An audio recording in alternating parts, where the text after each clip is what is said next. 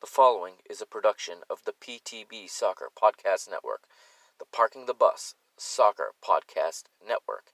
The views expressed on the show are those of the host and solely of the host. For more information, follow the PTB Soccer Network on Instagram at PTB Soccer. That's on Instagram at PTB Soccer. Enjoy the show. coast to coast instrumentals.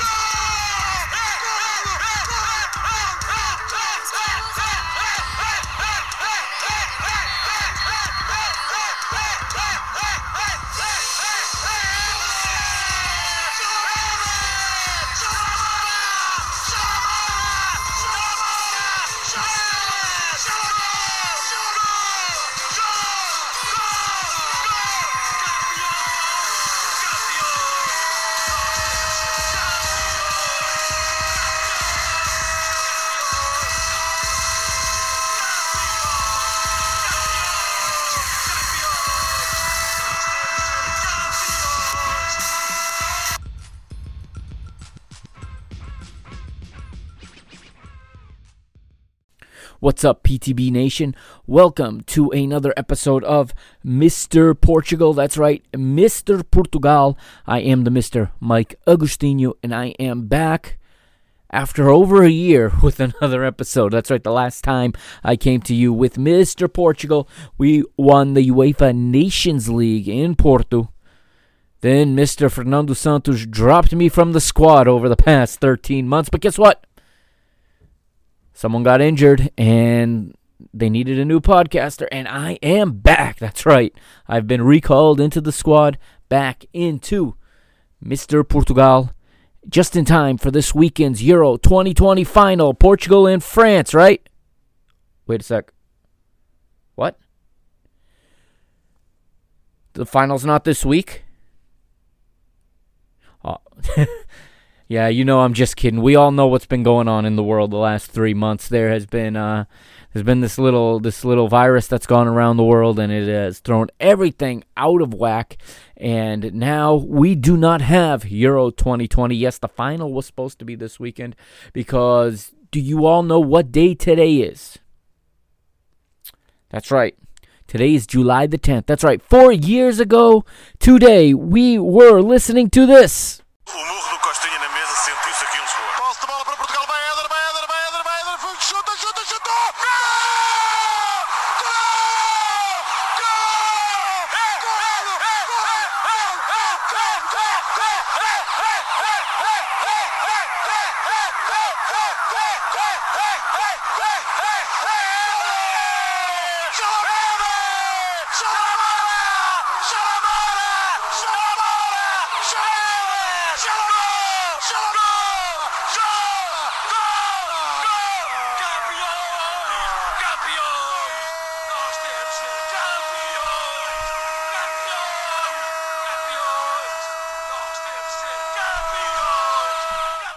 I'm sure everybody remembers exactly where they were four years ago today at that moment.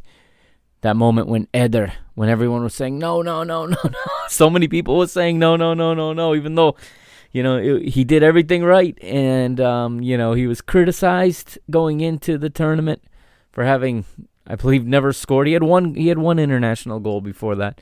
But uh hey, he stepped up in the biggest game of his life, the biggest moment of his career, and buried that past Hugo Lloris. Four years ago today, my friends, we were crowned champions of Europe. And by the most unimaginable circumstances, we are going to stay champions of Europe for one more year at least.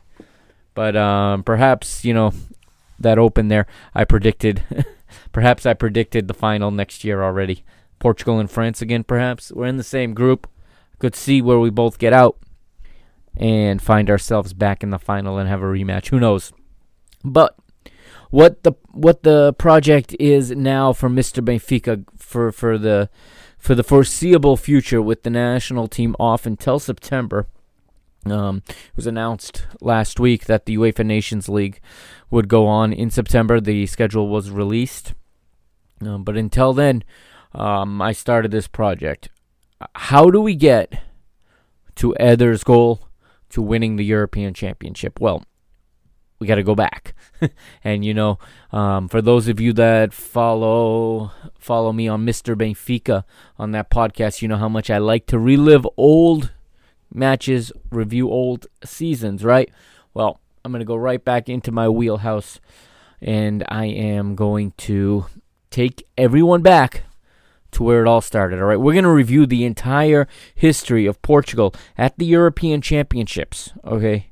In every finals appearance starting with today's episode, the first match, match day 1 of Euro 84 versus West Germany. All right, so we're going to go from there until we get to the final against France, one match at a time, one show at a time. I'm hoping to complete this project before Portugal takes the pitch against who else but I believe France is the first match. Who else but France in the UEFA Nations League as we begin to defend that title in September. I want to wish a special uh, hello to everybody listening on the Mr. Benfica feed. Um, you guys are my true few. You guys are my loyal listeners.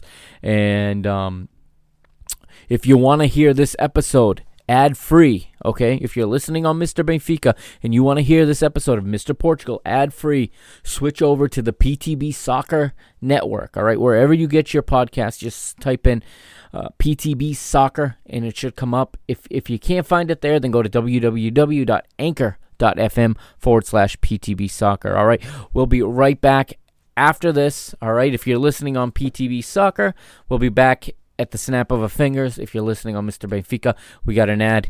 And on the other side, we'll be back to start this look at today's match West Germany versus Portugal, Euro 84, match day one, here on Mr. Portugal. And welcome back to Mr. Portugal here on the PTB Soccer Network. And again, hello also to everyone listening on the Mr. Benfica feed.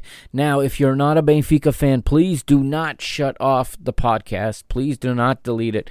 This is Mr. Portugal, Mr. Portugal. And if you are a Portugal fan, then this is a podcast for you. I promise there will be no clubism in this podcast. There'll be no clubism. There'll be no bias. All right. I'm going to.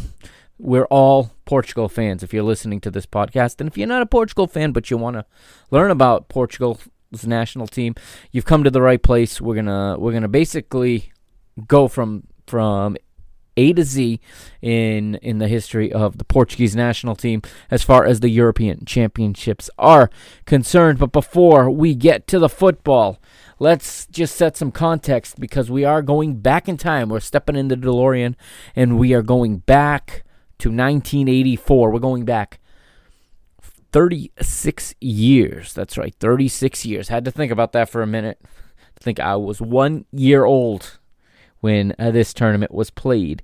And in 1984, Portugal was a tough place to be. So it, there were some real tough times in Portugal in, in the in the mid 80s.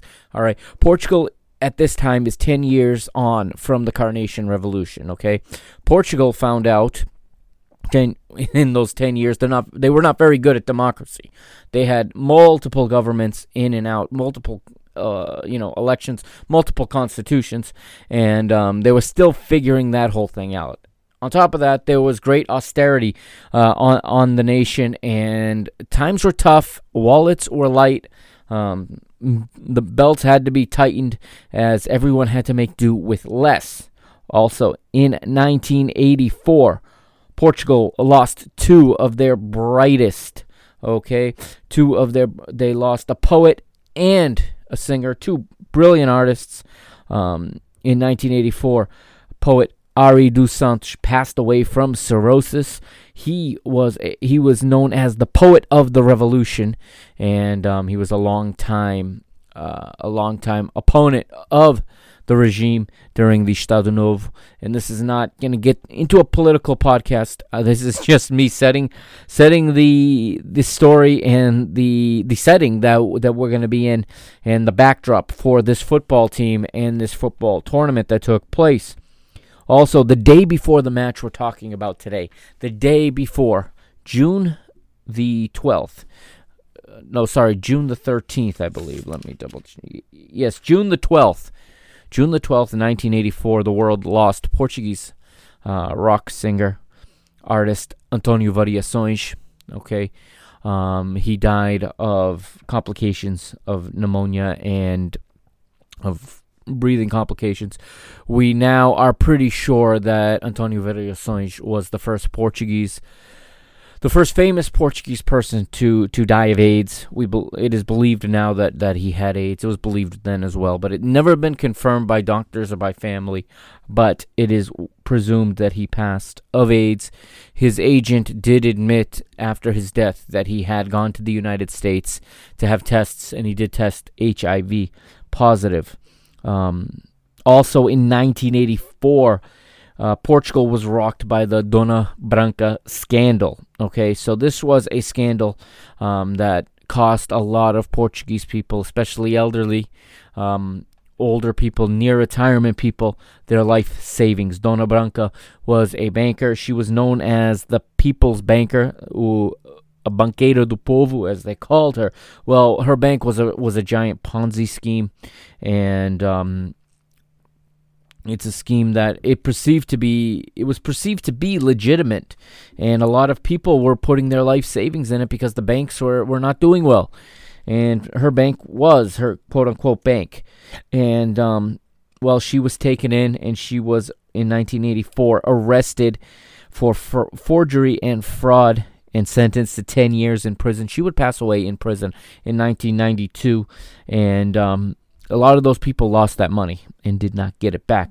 Um, also, there's problems with the national team behind the scenes. Okay, so we're going to move into football, and there are problems with the national team going on behind the scenes. And what that means, well, it starts. We're gonna go through here, and we're gonna go through the the quickly through the qualifying campaign. But before we do that, I'll give you a quick history of Portugal in the European Champions before the European Championships. Excuse me, before 1984. In the very first edition of the European Championships, the first one organized by UEFA 60 years ago this year, 1960, organized in France, um, in the same the same country where the European Cup we're going to talk about, or the European Championship we're going to talk about today, and the European Championship we won, we're set in. So in 1960 was the first European Championship. Now, in the beginning, the European Championship was a lot like today's UEFA Nations League. You played qualifying matches and then you had a final four, just like in the Nations League. So in the in 1960 Portugal actually reached the round of eight. Okay, um, they came out. It was a knockout tournament that year. Actually, there was not groups. It was a knockout tournament. Um, two legs. Portugal advanced to the last eight before being eliminated by by the Soviet Union. I want to say. I'm gonna double check that right now just to make sure that it. I give you the truth, and they would be. They would advance from the round of six. The preliminary round was Ireland versus Czechoslovakia, and Czechoslovakia advanced 4 to 2 on aggregate. Then there were 16 nations in this first edition. So a lot of nations didn't even take part. It wasn't taken serious by a lot of people, and it was actually called the European Nations Cup back then, just like now it's called the Europe, the UEFA Nations League. So we reached the round of 16, or we started in the round of 16. Portugal drew East Germany, and they won the first leg 2 0, and went to East Germany and won 3 to 2 to win the tie, five goals to two on aggregate. They advanced to the quarterfinal, and it was Yugoslavia that they found themselves up against. And um, Portugal would win the first game at home at the National Stadium at the Jamor, two to one, but then would travel to Belgrade and lose 5 1 in the former Yugoslavia and would be eliminated there. So I stand corrected. It was not the Soviet Union, it was Yugoslavia that eliminated Portugal from the very first edition of the tournament in 1964. Portugal had one win and two losses. Um, as I pull that up real quickly, the qualifying, Portugal would play. They would they would win the round against Bulgaria. Okay, so f- sorry, they were eliminated by Bulgaria in the first round, 5-4. So what happened was Portugal lost the first game in Bulgaria 3 to 1, returned home and won 3 to 1, causing a third game. In those days they went to the third match and they lost that third match 1-0 to Bulgaria and were eliminated. Uh, in 1968, Portugal also failed to qualify as they did in 72, 76, and 80. So 1984, Portugal finally qualifies for this European Championship. Um, this is the first time at a major tournament now since Portugal was at the World Cup in 66. We're 18 years removed from World Cup 66, and the brilliance of Eusebio scoring nine goals in f- six matches. And let's quickly go over the qualifying group that led Portugal to this Euro 84. Now, also, the European Championships had changed their format. Four years earlier, in 1980, the Euro- UEFA went from a four-team finals uh, final stage to an eight-team final stage, and in 1980 there were two groups of four, and the two first-place teams advanced to the final. Um, in 1984, UEFA made a change. They kept the eight teams. It was still an eight-team final, but you had two groups, and the top two in each group would advance to a semifinal, and then you would have a final. So this is the first tournament under um, under this format, and Portugal would be qualify were drawn into qualifying Group Two alongside the Soviet Union, Poland, and Finland. Portugal got their qualifying underway on the 22nd of September 1982 in Helsinki, Finland, winning 2 0 with goals from Nene and Oliveira. They next played home at the Stadio de Luz against Poland, winning 2 to 1 goal from from Nene and Fernando Gomes. And then came the disaster. So on April the 27th, 1983, Portugal traveled to Moscow in the Central Lenin Stadium, today known as the Luzhniki Stadium, um, that just hosted the World Cup final back in 2018. Portugal traveled there to face the Soviet Union and were battered 5 0 when when Portugal was battered 5-0 this is where the the drama begins so um there's an article on 00.pt that explains it here. It's called Os Quatro Treinadores de Portugal no Euro 84, or the four coaches for Portugal at Euro 84. That's right. Portugal goes into this tournament with a manager by committee. So after they were humiliated 5 0 in Moscow, and a, a bunch of different situations were were um, were just made non not possible. Um, and Otto Gloria, who who had actually been uh, a coach for Portugal in '66, decided to to step down, and he returned home to Brazil, leaving Portugal without a, a coach, without a manager. For the rest of the qualifying round in route to Euro 84, and it was very, very complicated. And the federation, and again, I'm gonna go back to my Mr. Benfica podcast, not because this is this is gonna be a pro Benfica statement, but there was a story when I did episodes 56 through 59, reviewing the 1982-83 season. I went over just what kind of mess the FPF, the Portuguese Federation FA, was at this time, and this was maybe the most ridiculous decision they ever came up with. So, what they did is that they took the assistant coaches that already were part of Otto Gloria's staff, the four of them. Okay, so you had Fernando Cabrita, Tony from Benfica, Antonio Moraes, who was on the staff at Porto, and then former Benfica player José Augusto, who was not at that time under contract to any club, and they named them all four quad coaches. Now, on paper, Fernando Cabrita was the manager.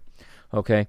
Um, however, you had Tony and you had Antonio Moraes. Okay, both assistants at their clubs and assistants with the national team. Which I, the, the thought of of coaches and managers managing and coaching a club and a national team at the same time is just impossible in today's world. But there were much fewer international games back then, so it it was actually somewhat more common. So what the federation did was put all four guys in charge, and it was a disaster. It was behind the scenes. The the, the public didn't really have any idea of this. Okay.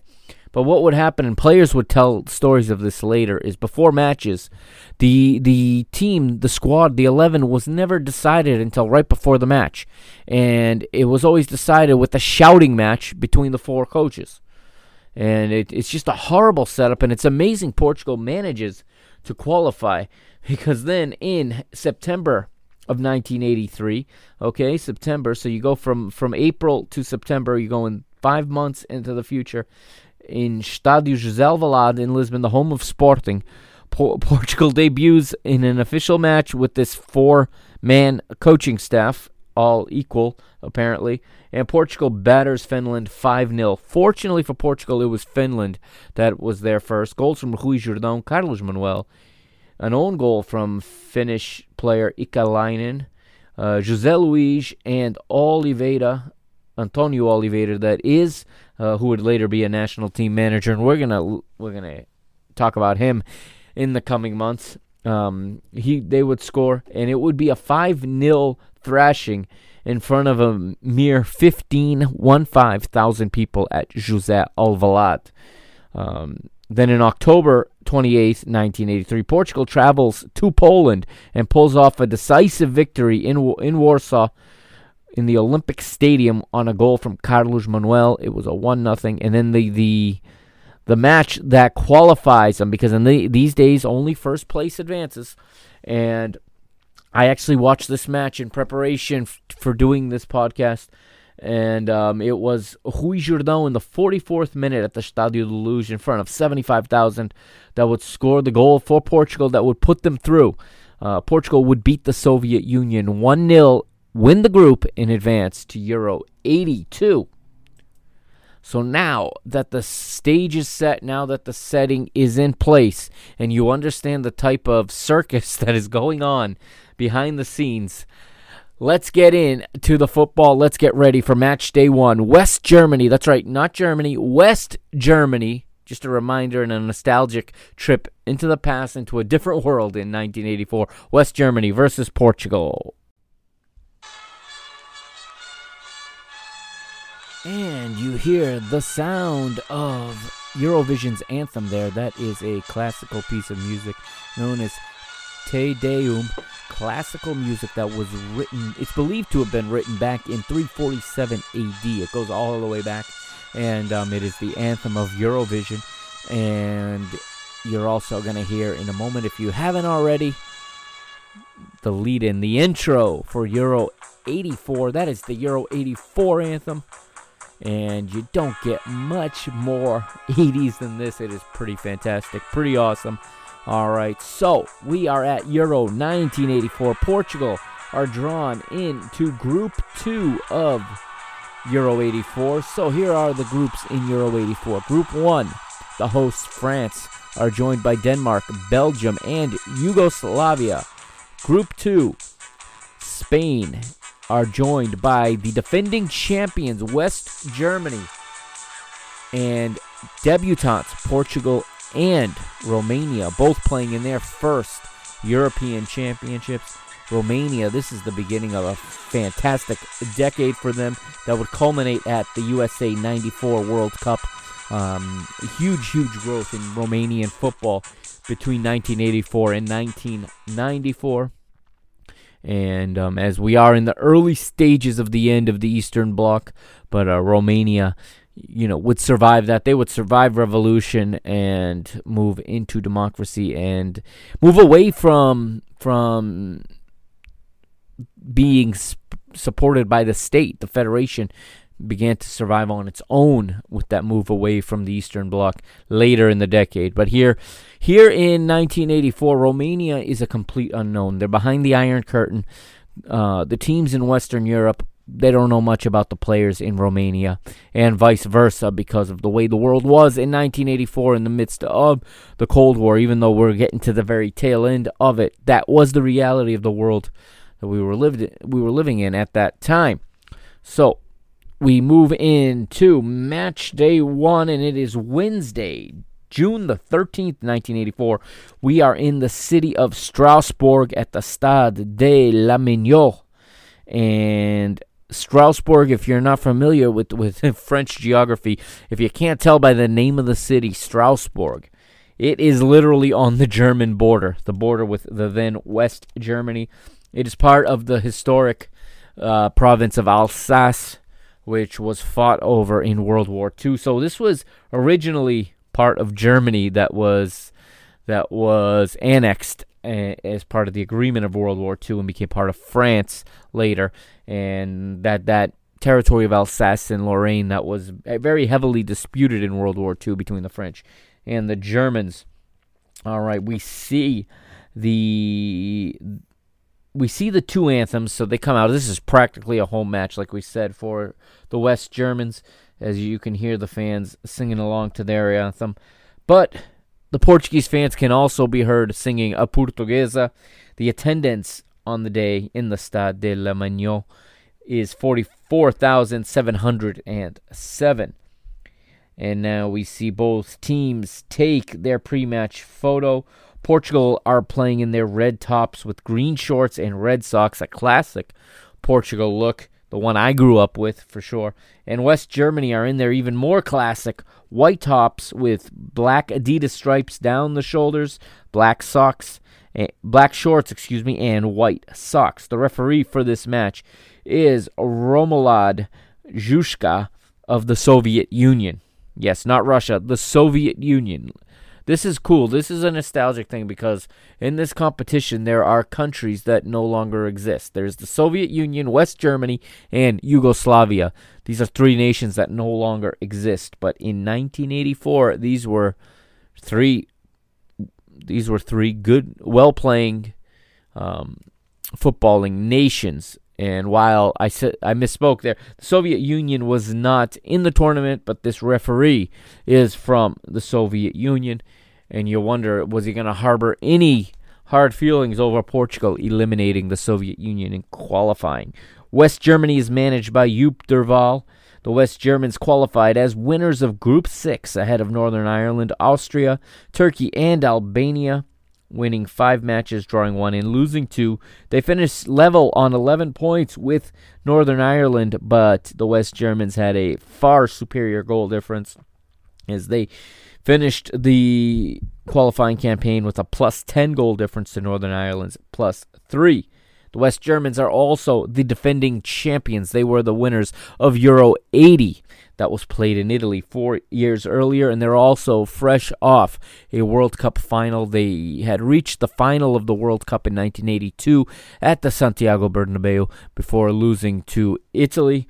And just to give you some context as to how good this West German side was, two years after this, they'd be in the World Cup final again in Mexico 86 and in Italia 90. They would win the World Cup.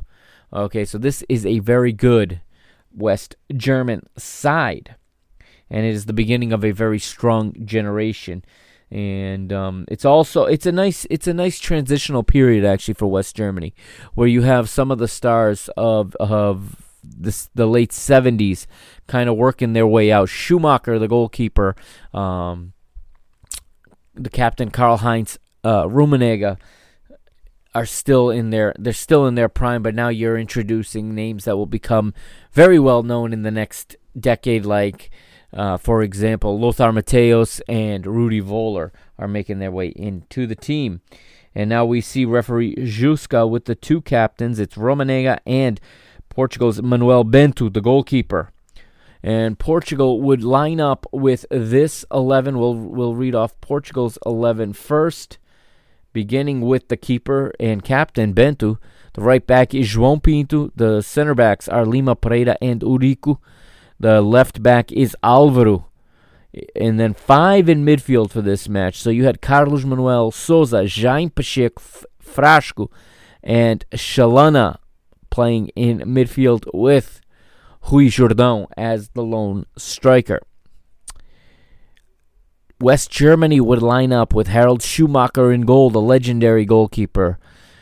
Karl Heinz Forster, Bernhard Forster, Andreas Brehme, Guido uh, Buchwald, Hans Peter Briegel, Wolfgang Rolf, Wolf, sorry, Wolfgang Rolf, Uli Stielike, Klaus Allofs, Rudi Voller, and Karl Heinz Rummenigge.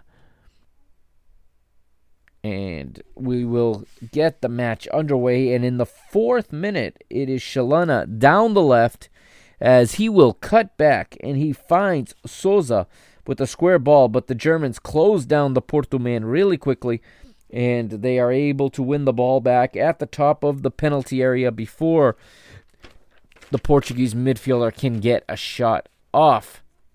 And six minutes in, it becomes it becomes clear Portugal are playing with a lone striker, making it difficult to get the ball forward past the German press, and they and Portugal are allowing Germany too much territory with a very low block and a low line of confrontation. And Bento is called into his first save of the match, stopping Klaus Allofs in the sixth minute. In the tenth minute, though, Portugal are able to finally play out, and they get an attack down the right, the right hand side through combination play of João Pinto and Frasco. And as the Porto, the Porto uh, legend eventually links up with Jordão and find him in the attack, but the Sporting striker is surrounded by West Germans and he's lacking support. He is dispossessed at the edge of the attacking third. In the 13th minute, the referee calls Carlos Manuel for a foul on Briegel. Ensuing free kick, however, would be blocked by João Pinto. That is João Pinto of Porto, of course, the long time, long time number two for Porto. He was very young here. Uh, still a very young defender at this time, but already a mainstay in the national team. We move forward to the 15th, and it is Rummenigge with the with a cross from the left. It's cleared by Alvaro, but Voller's effort from the edge of the box, from the edge of the penalty area, excuse me, is wide to Bento's left. As after the ball is cleared, it finds its way to Rudi Voller, and Voller would have a, a go at goal, but it would go wide to Bento's left. 17th minute, and it's Voller again with an ugly sliding tackle this time. As he takes down Alvaro, the referee keeps the card in his pocket, and the Benfica left back is is carried off to get some treatment. While Benfica, well, excuse me, Portugal temporarily play with 10. I do apologize for that slip up there. so used to saying it, I know, but Portugal are playing with 10 temporarily while while Alvaro gets treatment. We're in the 21st, and it is Chalana now dropping into a more central role. This was a nice bit, this is a nice phase of the match here, a nice little bit of time here for Chalana when he drops into the middle and he starts to distribute the ball and just spray it to his teammates. And he's starting to open up the Germans by doing that. And here in the 21st minute, he is distributing with the outside of his left foot. He bends the ball beautifully into space for a running Alvaro, who's on who's on the left flank, but he takes too long with the ball at his feet and can't get the cross off before he is closed down by Bernard Forster. Chalana again, two minutes later, from a central position. Finds the chest of Rui Jordão, and Jordão, with his back to goal, plays square to Jaime Pacheco from 22 meters, and his first time shot requires a diving save from Schumacher. Portugal starting to come alive, and it's you can see here that Portugal is starting to find their footing in the match, and Carlos Manuel is starting to get into the higher positions and starting to provide much needed sport support, excuse me, to Jordão. In the 28th minute, it is Buchwald down the left. He swings in a dangerous cross. Rudy Voller with the diving header. It connects, but it is not clean enough, and the ball goes wide. We're in the 32nd, and it's Carlos Manuel again, and now he's getting he's getting himself into the match as he gets behind the back line, and he tries to flick the ball over an on-running Schumacher, the goalkeeper, coming out. Carlos Manuel trying to flip the ball up and over him, and there is a collision, and there is no call from the Soviet referee.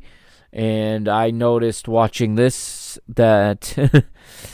aside from the fact that there are no graphics on the screen and that I had to time this match on my wristwatch because you never see a clock in this in this video. The link to this video, of course, is is in the show notes. Um, if there had been a such thing as a VAR in 1984, Portugal would have had a penalty kick on this play. You can clearly see that that Schumacher makes contact with Carlos Manuel's legs while the ball is in the air and uh, the referee did not call it. The referees uh, didn't call much in these days. I did notice that when I when I watch games from this time, from this these early '80s, very few yellow cards were ever handed out. And if they if they called a foul, that was it. It was a foul, and and people didn't really surround the referee like we're used to seeing today in 2020. In the 35th minute, it's Karl Heinz Forster as he lobs a cross Bento is off his line, gets just his fingertips to it to deflect it away, but it falls perfectly for Allofs. But his first time effort sails well over the bar. 37th minute, and it's Voller again. This time he receives from Rummenigge, but his shot from about seven meters away is deflected by a sliding Eurico Gomes, and the deflection goes off the post to Bento's left for a corner. Germany regaining control of play now, and they're regaining the territory. Uh, Portugal players are visibly fatiguing or they're they're winded and they're playing to get to halftime. You can clearly see that as they're sitting deeper and deeper, just defending cross after cross. 43rd, and we hear the Portuguese fans for the first time in the match chanting Portugal, Portugal, trying to get behind the team as they're trying to push this team across across the line into the halftime team room to regroup. And I also noticed here that after that five ten minute um, splash uh, of play where Chalana appeared in the middle and in a more central role and in a distributor role, Chalana for the most part, Portugal's highest profile player at this time. Okay, um, he was well known. Not many of the Portuguese players were well known, but he was well known, and he was really kept in check aside from that little 10 minute span there, like I said, where he was spraying the ball around and getting his teammates into good positions. He went completely missing after that, and the, the his teammates, the Portuguese side, cannot get them, cannot get him the ball. He was completely neutralized, and we would get the whistle for halftime right on 45 minutes, not a second later. And we will take a quick break and come back with the second half here on Mr. Portugal. If you want to follow the show, follow the PTB Soccer Network on Instagram at PTB Soccer. It's just at PTB Soccer. And again, if you want to get this show ad free, go over to PTB Soccer on Apple Podcasts, Google Play, uh, Spotify, wherever you get your podcasts. If you if you don't have it on your particular player, go to www.anchor.fm forward slash PTB soccer. We'll be right back. Welcome back to episode four of Mr. Portugal. Welcome back to 1984 match day one here in Strasbourg. and it is West Germany, Portugal. The second half gets underway with Voller and Rummenigge kicking off. As you hear the capacity crowd, the 44,000, the majority of them chanting, Deutschland, Deutschland. And it, but in the 50th minute, it is Rui Jordão who has a go from distance, but it comes off the wrong part of his foot, and it is high and wide. Portugal start the second half very well, and it's and it becomes clear that it's it's Portugal starting to take control, and they're starting to to move further up the pitch and to start their play further up the pitch. Germany are making uh, adjustments as as Portugal are improving here, and you start to hear the Portuguese fans start chanting once again. 55th minute, it's Frasco bringing the bringing down Rudy Voller in dangerous position, 25 meters from goal. However, Allofs' ensuing free kick is just centimeters wide of Bento's left post. Portugal has noticeably pushed up their line of confrontation now, forward about 15 to 20 meters even, and they are seeing so much more of the ball right now. And they have the they have the defending champions pushed back, pen deep, and in look in in search of solutions.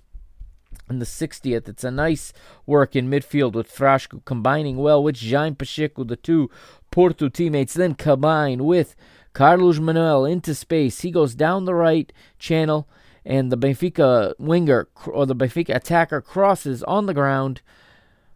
It's out of the reach of both Brehme and Forster, but it is just out of the reach of Rui.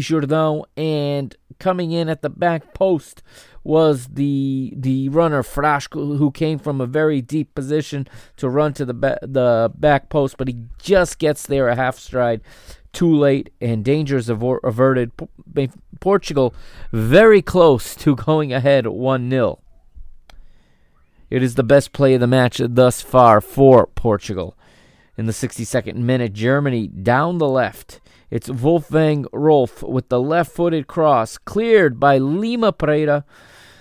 And on the clearance, it comes to Carlos Manuel, who has a beautiful heel pass into space onto the run of João Pinto, and the Porto legend carries the ball about 60 meters before squaring for Sousa. But his Porto teammate and national team teammate Sousa's shot is blocked by Brehme.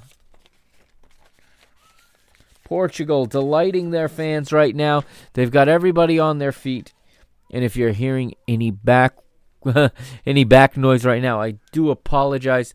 That is the sound of a four year old that will not go to bed. that is my son very angry about going to bed right now. I don't think you're hearing it, but if you are, my apologies. 62nd minute, and it's Rummenigge breaking in this time. He beats two Portuguese players, tries to square for Voller in the area, but the pass is broken up by Eurico. West Germany will substitute in the 67th minute and it is a name most of us remember. He's very young here. He's 23 years old. It is Lothar Matthäus stepping onto the pitch, replacing Guido Buchwald. And Matthäus is 23 here. Like I said, he would play for the German national team from 1984 until the year 2000 at the age 39. And now it's João there was another I'm sorry, another substitution also for West Germany. They made a double substitution there in the 67th minute as Rudolf Bommer comes on for Wolfgang Rolf. 69th minute, João Pinto presses forward, finds space, and fires, but it's right at Schumacher, who parries it up and over the bar to safety for a corner. Chalana's ensuing corner, won by Briegel. And he is fouled by Jordão and bailed out of the situation to end any danger for Die Mindschaft. I don't know if I pronounced that right, but that's the German nickname for the German national team. 70th minute, and there's loud chants of Portugal, Portugal. The crowd is starting to believe. It's the 71st minute, though, and it is Lothar Matthäus down the left center channel. He cuts inside onto his right foot, and he fires to the near post where an outstretched Manuel Bento is able to get his hand to it and keep it out of the goal and avoid going down a goal to nil in the 71st minute. But in the 75th, it's Portugal answering with some possession combination play. And it's Carlos Manuel with another heel for Frasco, who squares for Jaime Pacheco. Pacheco goes to Chalana. Chalana back to Carlos Manuel all the way on the right now. He dances and creates space, looking for a teammate. Squares for Frasco, but there's a miscommunication by the Portuguese players. Frasco goes left, the pass goes right, and it is turned over at the edge of the attacking third. But at this at this stage, late in the match now, as we head into the final quarter hour, and it is West Germany who are the ones in retreat, dropping their lines deep and welcoming the Portuguese into their end of the pitch in the 79th minute. The four man Portuguese coaching staff will finally make a sub. Um, it's a late sub, and I think it's because I can't imagine how they came to a decision that it was time to sub. But it will be the Benfica defender slash midfielder Veloso, 27 years old at this time, subbing on for Porto's Frasco, and it is a like for like switch as as Veloso goes into midfield in this game. He would be a defender later in his career, and he was he would spend a lot of the 80s playing both defense and midfield. 81st minute, uh, Portugal are believing and it's Carlos Manuel into the area. He tries to split the two West German defenders. He goes down, but the referee waves play on. That's the second time Car- uh, Carlos Manuel goes down in the area looking for a penalty. João Pinto in the 83rd with space down the right side slides the ball onto the run of Carlos Manuel, who crosses, but there's no Portuguese player in sight as Jordão is looking gassed and fatigued. He's trying to keep up with the play, but the the striker has worked hard and he is he is completely gassed. In the 85th, it would be Brehme bringing down the exhausted Jordão, and that is going to be it for the Sporting star. He put in a hard day's work as the lone striker, and he is replaced by one of the the top if not the top goal scorer in the Portuguese league, one of the most prolific goal scorers in the history of the Portuguese league. Porto's Fernando Gomes comes on in the 85th. I think it was a little bit late to make this switch. I thought that the way the match was going, Portugal looked like they could have gone for the win here. Um, they took a much more conservative approach, even though they were controlling the match. Uh, they could have added Gomes 10 minutes earlier and played a quarter of an hour with two strikers, and who knows, perhaps even even notched a goal, but in the 87th, it's Jaime Pacheco at pace with the ball, carrying into the attacking third. He holds, he stops the play for some reason. He holds up, he does a couple step overs, and he runs out of ideas and runs right into a brick wall named Andreas Brehme. West Germany on the counter in the 88th, and Rudy Voller he attempts a spectacular overhead kick from the penalty spot, but his shot is wide of the goal. That would be the final opportunity in the match. As at 90 plus one, the Soviet referee will blow his whistle three times for full time. Portuguese fans and bench alike celebrate the point earned against the defending champions as we see players coming off the pitch, heading into the tunnel, being mobbed by their teammates, and being congratulated by the technical staff as they enter the tunnel and head for the locker rooms. And the camera begins to fade to black with the sight of the Portuguese flags waving in the crowd in the background. The fans were satisfied with the performance and with the effort. Portugal's debut match in the final stages of a European Championship ends in a nil nil draw with the defending champion West Germany. My man of the match is Carlos Manuel, and no, it's not because he's from Benfica. I thought he got he was the one working and finding himself to the ball much more than than Chalana or Jordão. He was able to find himself in situations where he could where he could get the ball to his teammates, and um, I gave an honorable mention to Jaime Pacheco. Of course, Jaime Pacheco, watching him play, this is the first time I really watched him play for an entire 90 minutes, and because I know him as the manager that won the league for Boavista, but in 1984 he was a midfielder for Futebol Clube do Porto and the Portuguese national team. He put in a great effort, always in support, always showing up in support of his fellow midfielders, always providing balance and always providing coverage for that back pass, that square ball. He was always there, and he did a great job slowing down the German midfield as they tried to penetrate. Um, all in all, Portugal looked quite good considering who they were playing against. They played the Germans even, and um, if you watched the match and you didn't know anything about either team, I think you would have thought that these were two pretty even teams, and that either of them could go on to win. If if Germany are the or West Germany, excuse me, are the defending champions, you had to think either of these teams could go on to lift the trophy at the end. The other match in Group 2 would be played later that night, and it was played in Saint Etienne with Nuestros Hermanos Spain drawing 1 1 with fellow debutants Romania. So after match day one, group two, everybody's got one point. Spain and Romania in the two advancing spots for now, as they each have a goal scored, while Germany and Portugal do not. And because there is literally no video that I can find of any kind of news coverage, any kind of audio of this match other than the the full match replay that I watched courtesy of Footballia. Okay, I watched this match on Footballia. Like I said, the link is in the show notes. The commentary is in German, however, so the only thing I understood the entire match was the players' names essentially. But all in all, it was a good performance from Port- from Portugal.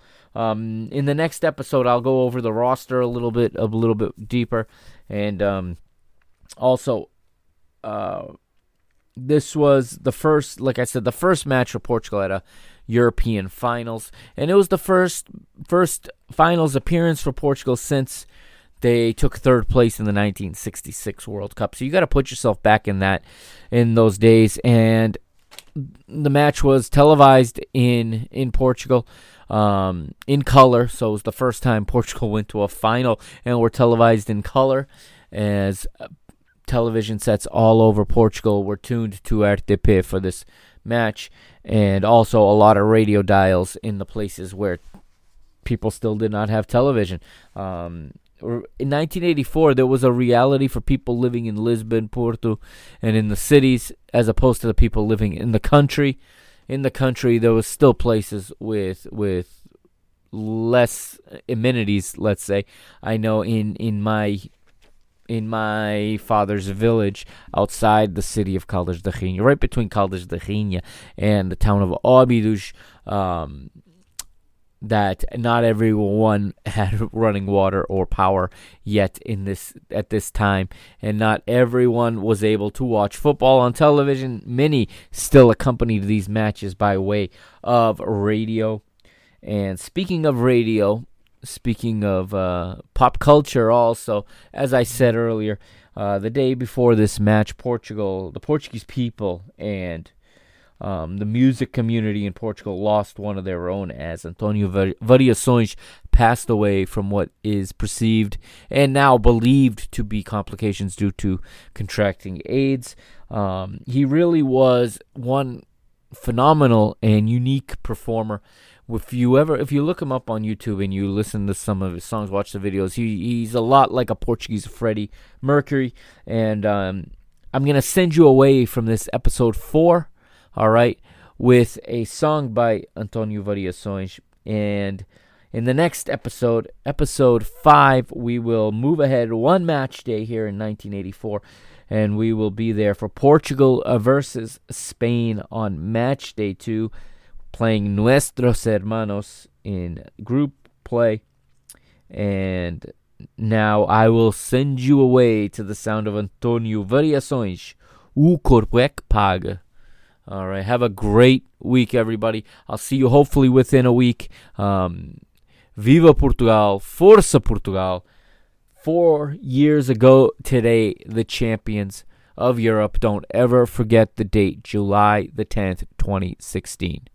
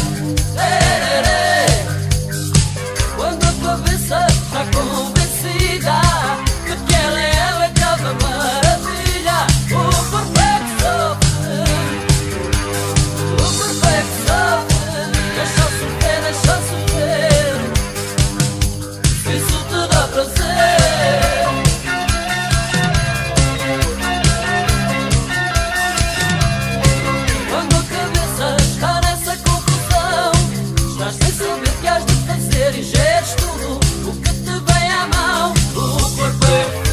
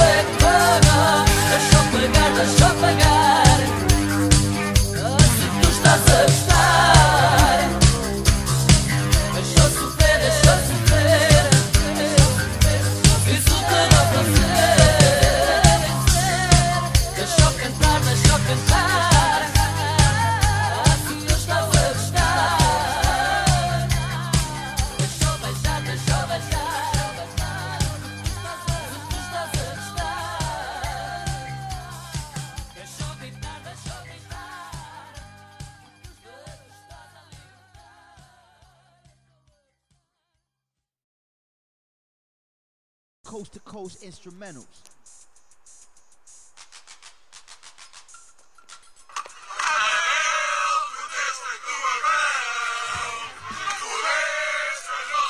Listen!